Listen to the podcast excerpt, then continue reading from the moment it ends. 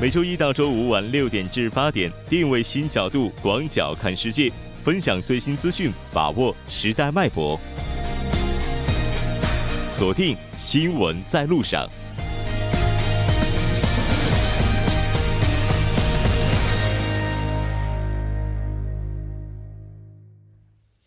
好的，欢迎回来，这里是正在为您直播的 TBS EFM 调频一零点三新闻在路上。稍后第二部节目当中将为您带来今天的半岛之外、首尔新生活以及听首尔广告过后马上回来。关注半岛之外事态走向，传播全球动态新闻声音。半岛之外。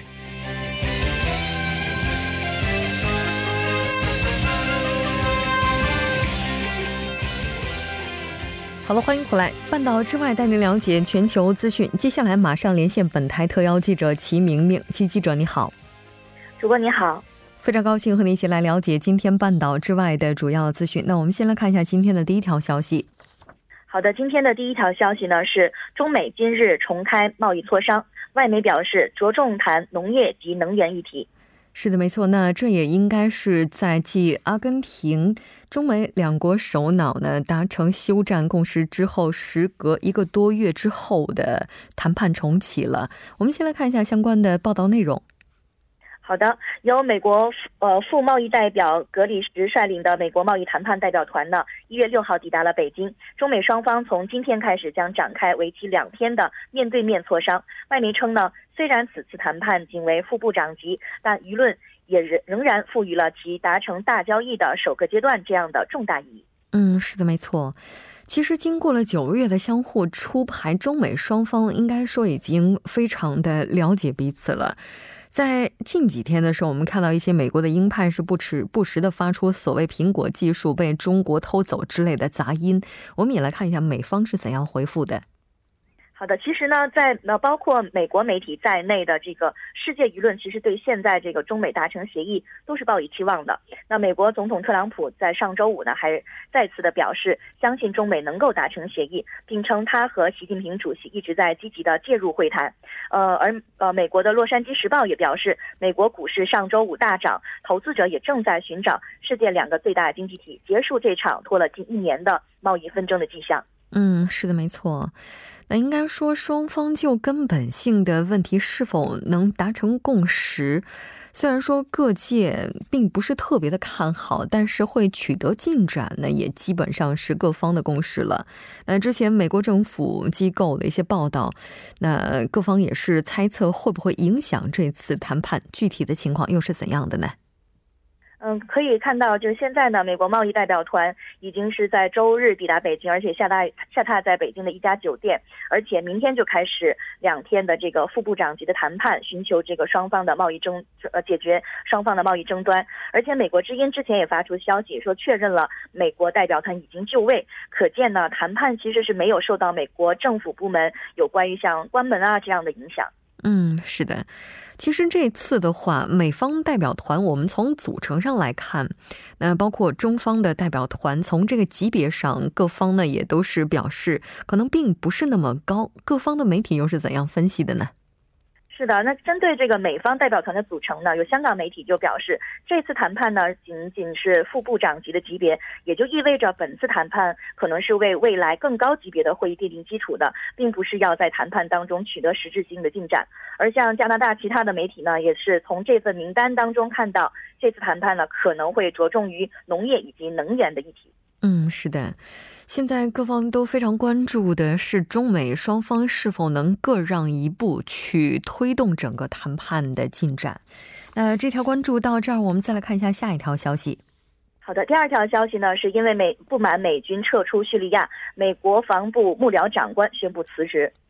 那这其实也是美国近一个月来第三位离职的高官了。是的，是的。根据外媒报道呢，美国国防部幕僚长史维尼五号宣布辞职，这是美国特朗呃总统特朗普宣布从叙利亚撤军，引发国防部前部长马蒂斯辞职之后，一个月来第三位离职的国防部高官了。嗯，是的。我们也来了解一下这位美国国防部的幕僚长。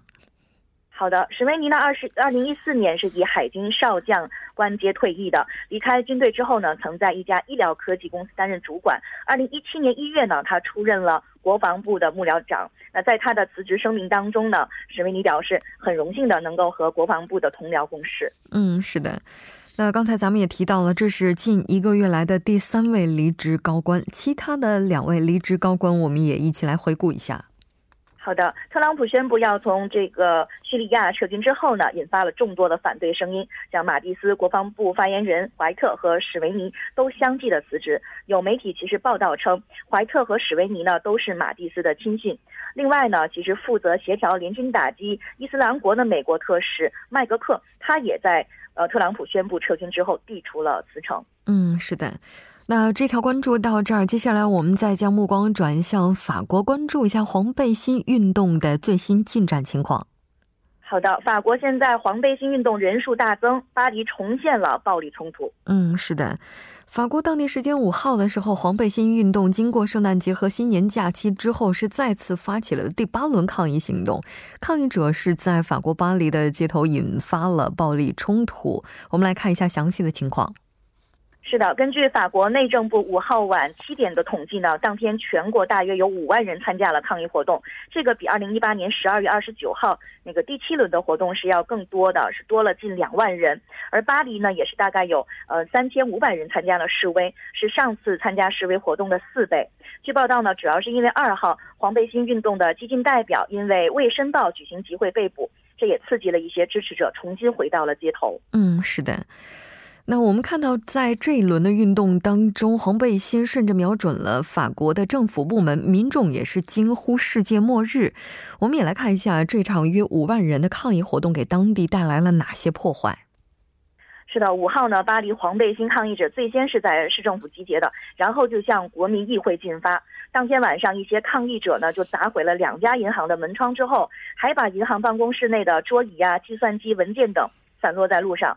连街区的一些交通信号灯、银行提款机、监视器等等都被捣坏。那法国内政部长就呼吁民众一定要守法，要对自己的行为负责。是的，在法国如此闯入政府部门的情况也是非常罕见的。上一次出现这样的情况，我们看到报道是表示，那在一九九九年。这条关注到这儿，我们再来看一下下一条消息。好的，下一条消息是英国首相，呃，表示。呃，脱欧协议如果被否决，将面临不可预知的局面。是的，没错。进入二零一九年，应该说英国的脱欧依然只是面临着很多的未知数。我们先来看一下最新的进展情况。嗯，好的。英国首相特蕾莎梅呢，六号表示，呃，如果英国脱欧协议被国会议员们否决的话，那英国脱欧可能会面临一些不可预知的局面。而且他还强调，一些谋求取得执政地位的工党呢，本来就是要制造更多的混乱，而那些主张进行第二次公投来阻止脱欧的人，将会使这个局面变得更加的混乱。嗯，是的。谈到可能的前景，我们来看一下特蕾莎梅她是怎样表示的。他表示呢，这个最后将会面临的危险就是无协议脱欧。那面面对如果脱欧协议遭到否决，是否辞去首相的职位的提问，那么在之前的不信任投票当中获胜的特蕾莎梅表示，他的脱欧协议是最好的、最可行的，对国家有利。嗯，是的。我们也看到，那英国政府消息人士是称，英国政府将于下周二，也就是十五号的时候，就脱欧协议草案进行投票。在今年三月二十九号的时候，根据此前英国和欧盟达成的草这个草案，那正式脱欧后会有二十一个月的过渡期，但目前看来的话，依然是存在着很多的变数。我们再来看一下下一条消息。好的，下一条消息呢是日本从今天起呢将会征收出国税，从日本出境每人要交一千日元。这个出口这个出国税，我们来看一下具体的相关报道。好的，那从这个媒体表示呢，从一月七号起，日本将正式征收这个呃名字全称叫做国际观光旅客税的这个所谓的出国税。也就是说，所有从日本出境的人们，将在购买机票、船票等，将一律被征收一千日元，大概是六十四元人民币的所谓的出国税。那报道还称呢，这个税种的征收是日本观光业振兴政策的一个。那日本政府计划将税款用于对外游客的外语服务等方面，以提高赴日本旅游的外国游客数。是的。那除了不除了这个两岁以下的孩子在日本转机飞往其他国家且停留时间不超过二十四小时的旅客，以及因为天气原因等在日本迫降的旅客之外，不分国籍，所有的这个旅客在出境的时候都需要缴纳这笔费用。我们看到，非常感谢其记者带来今天的这一期连线，我们下期再见。好的，下期见。接下来关注一下这一时段的路况、交通以及天气信息。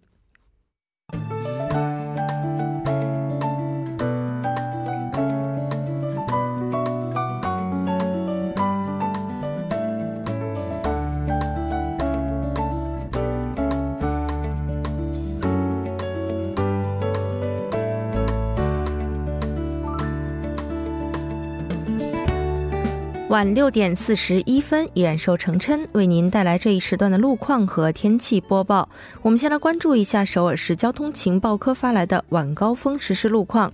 第一条消息来自内部循环路城山方向弘济至延禧这一路段，目前呢，在该路段的一车道上发生了一起交通事故，相关人员正在积极的处理事故之中，还望后续车辆参考相应路段提前变道行驶。接下来是在自由路依山方向嘉阳大桥至蚌花大桥这一路段，目前在该路段的三车道上呢发生了一起追尾事故，受事故影响，该路段目前路况比较复杂，属于事故高发路段，请来往的车主们保持安全车距，小心驾驶。好，我们继续来关注天气。今天全国多数地区呢受到了雾霾的影响，首尔首都圈、中青道、全罗北道以及庆北、釜山等地的雾霾浓度呢尤其偏高。本轮的雾霾将会于明天上午时段逐渐结束。从本周三开始，一股弱冷空气将会抵达韩国，但是这股冷空气的实力较弱，持续时间呢只有一天左右。建议公众关注临近的天气预报，及时添衣保暖。好，来关注城市天气预报。首尔多云转晴，零下六度至零下六度到零度。好的，以上就是这一时段的天气与路况信息。我们稍后再见。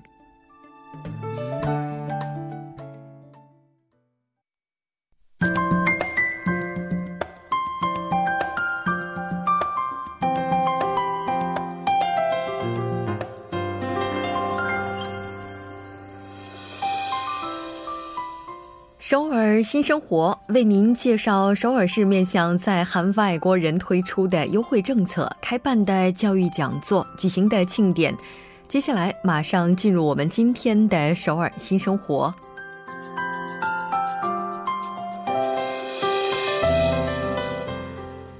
来看一下今天的第一条消息。那这条消息是，社团法人 Your Plans 将免费为外国人劳动者。外国留学生以及三岁以上的多文化家庭成员接种流感预防疫苗的相关信息。那这次接种的地点是在金浦乌里平沃金浦有利医院，时间是在二零一九年一月十三号以及二十号，从上午的九点到下午五点。那这两个时间点都是在周日。前往接种时，您需要携带本人的有效身份证件。如果处于发烧状态，则不建议接种。详细的信息，您可以拨打电话零幺零九五零二七二五四，零幺零九五零二七二五四进行咨询。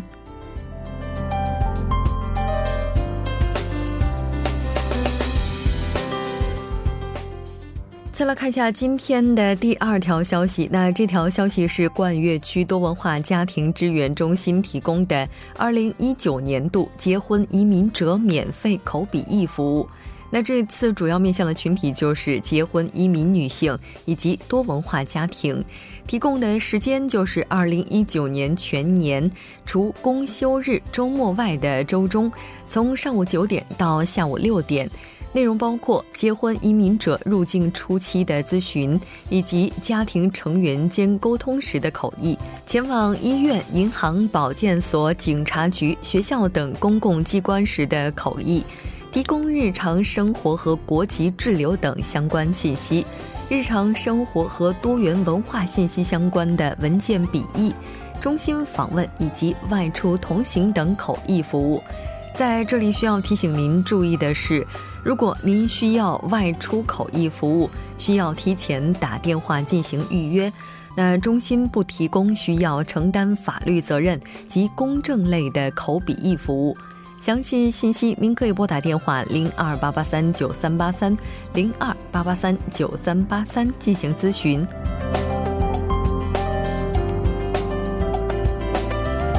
再来看一下今天的最后一条消息，这条消息是鞍山市多文化支援本部招募地球村合唱团新成员的相关内容。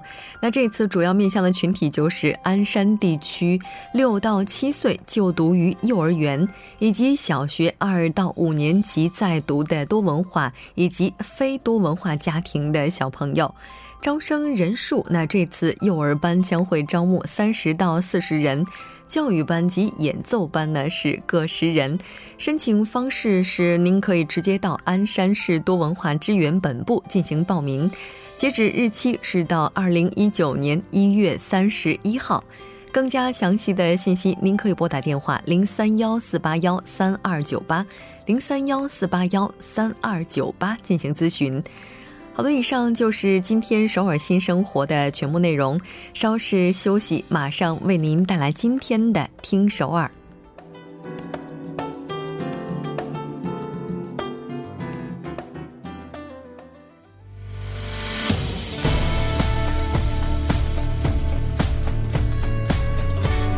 您现在收听的是《新闻在路上》。好的，欢迎回来。现在时刻是晚上的六点四十七分，这里是正在为您直播的 TBS EFM 调频一零点三新闻在路上，马上为您带来今天的听首尔。首先还是要请出栏目嘉宾金永，金勇你好。好，大家好，主持人好。非常高兴和您一起来了解今天首尔市的消息。嗯，那首尔市进入二零一九年了哈，我们看到各项福利事业也是在逐渐的进一步的。拓展当中，了解一下第一条消息。好，第一个消息呢是首尔市啊，刚才说哈，运营了很多各项的这种福利项目哈，嗯，其中呢有一个叫做我们小区照顾团，然后据了解呢，这个项目呢今年将扩大到十个啊自治区，它的影响力将越来越大。嗯嗯，哎，这个还是先来了解一下具体的改变内容吧。嗯，呃，这个组织呢，主要是由一些比较熟悉当地这个小自治区的居民组成，然后呢，目的呢就是帮助哈，呃，居住在首尔市这一些区内的这些弱势群体的邻居哈。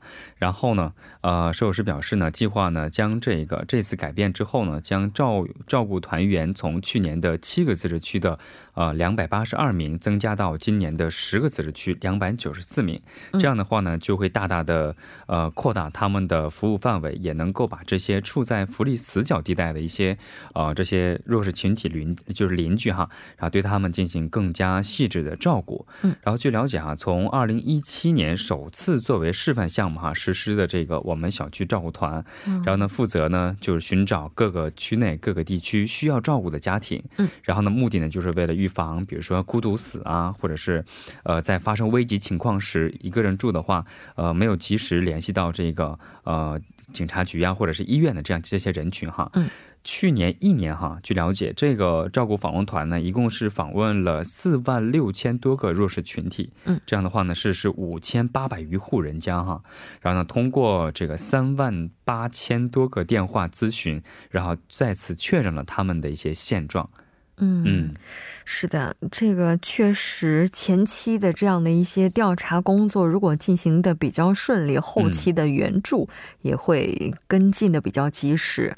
那这条关注到这儿吧，我们再来看一下下一条消息。嗯，好，第二个消息呢是和这个公立小学的招生有关的哈。嗯，首尔市教育厅表示呢，今年首尔公立小学的新生预备招集工作呢，将于明天，也就是八号啊下午两点钟，在各大学校进行啊同时进行。嗯。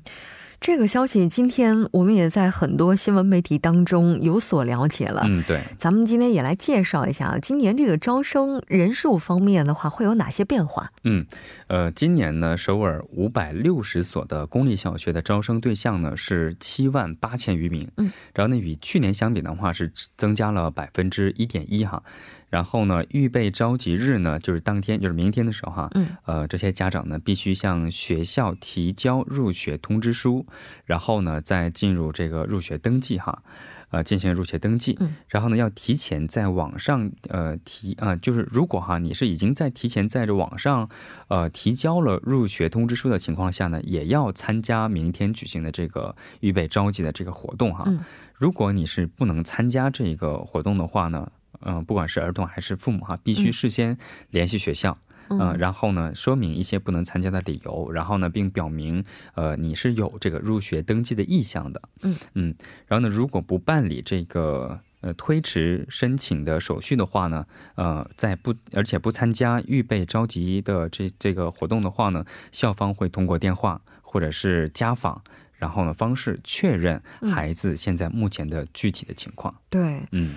这个如果家里有孩子，而且在二零一九年马上要上小学的话，还是应该要多关注一下相关的信息哈。特别是对于这种双职工家庭，可能明天又不是周末是吧？周二，对，周二到现场的可能性还是比较低的。当然，如果有假期更好。如果真没有的话，一定要及时的和校方提前沟通。嗯，对。其实看到这个消息之后，我也想到一个问题，就是明天下午的两点钟，这个时候正是最。忙的时候啊，特别是刚才说到双职工的话，嗯，其实这两天我在看网上的一些呃视频呢或者新闻的时候，也提也看到过，在中国也有同样的现象，因为他会组织很多这种为呃孩子们举办的一些家长会呀，或者是亲子活动，但是呢，呃。就总有一个孩子的父母是到不了的，这样的话呢，孩子都奔向自己的父母的时候，有那么一个孩子他是没有方向的，对，这样的时候那个画面看到的非常的心痛哈，所以呢，我也想提倡一些这校方啊，或者是一些，呃，这些为小孩准备的这些活动的方哈，呃，希望能够。对，组织方能够考虑到一些，呃，更多的方面哈，能够想考虑一下这个父母的时间，呃，调整一下他们的一些呃活动时间。对，比如说是不是可以改到周末？再比如说是不是可以改到下班以后的时间？再比如说这个上班之前等等等等。我们经常说这个韩国的出生率太低了，可能在养育的过程当中确实是有一些不便，嗯，很多人正在经历着哈。对。那当然，这是咱们俩的一些吐槽。可能对于很多家长来讲，明天不管有多忙，也会风雨无阻的赶到现场哈。对对对。那我们再来看一下下一条消息。好，第三个消息呢是刚才说到生育率哈，其实首尔市的各个区哈也在组织不同的呃符合自己这个小这个自治区的一些福利活动哈。然后据了解呢，首尔市的江东区哈就表示，从今年开始向新生儿家庭赠送一些出生的贺卡，或者是呃新生儿童睡眠指南、门铃纸贴等这样的一些活动。哦，哎，这个还挺有意思的。对，嗯，其实这个刚才说到有一个出生贺卡。或者是门铃纸贴哈，其实我查了一下，就是门铃纸贴就是什么呢？有一个呃，就像一个贴纸，然后它会贴到自己家的门口的一个门铃上。哎，这样的话呢，比如说有访客的话，或者是现在很多人喜欢叫外卖呀，或者是快递哈。嗯。如果这个时候孩子正在睡觉的话，快递他是不知道孩子在睡觉，或者家里有没有孩子的。这样的话有这个标志的话，对他可能他就直接把这个东西放在放在门口，或者是敲门的时候会轻轻的敲。对，这是他们提出的这样的一个活动。呃，这次这个。个项目的其中一环哈，然后呢，这次还有一个就是地方政府表示呢，决定包括发放这一个呃怀孕、分娩和养育等九十种不同生命周期的一些呃相关的。政府的一些政策的一些小册子哈，名字叫做《妈妈舒适的世界》。嗯，然后呢，在而且还有就是刚才说的这个门铃贴、门铃纸贴哈。嗯，人的纸贴呢会，而且发放的是你可以去，比如说居委会或者是保健所等机关、公共机关去领取哈就可以了。然后江东区也表示了哈，这个地区社会呢将共同为这个婴儿的出生呃高兴啊，或者是庆祝，然后呢为生育家庭提供有用、更有用的或者是更有价值的。嗯个性化的服务，然后打造一个就是从你怀孕呐、生育啊到最后养育，能够一个非常呃和谐或者是亲和型的这样的一个自治区。嗯，我觉得又可以回到上一个消息了。对，其实我觉得他们政府也应该在不断的去改善哈，也应该考虑到这个问题。我相信在不久的将来，应该会有更好的制度和时间点。嗯，对，没错。这我们已经看到韩国有很多幼儿园啊，还有小学，就是他们这个下课的时间，对，现在在讨论是不是要稍微延长一些。因为如果要是孩子一两点、两三点就放学，但爸爸妈妈可能要晚上七八点才能到家的话，其实这个就是等于和孩子之间在时间安排上有着非常大的一个差异。对，这个时间点的话，该怎么样去弥补？那可能也是 就政府包括整个这个地域地区，大家需要去思考的问题了。我觉得这还有一个，我觉得有一个个人的想法，就是你看孩子正好下放学的时间会早一点哈，这个时间段是否可以再创造一些就业的岗位，有专门的这样的一个呃托儿所或者是代管中心，这样的话能够提高就业率啊，或者是还能解决父母的这些呃。这些下班时间不合适的这样的问题，哎，这挺好的。我觉得金勇这点子可以拿去创业。对，如果有人投资的话，我可以看一下，找一下天使投资哈。非常感谢金勇，我们下期再见。好，再见。那整点过后马上回来。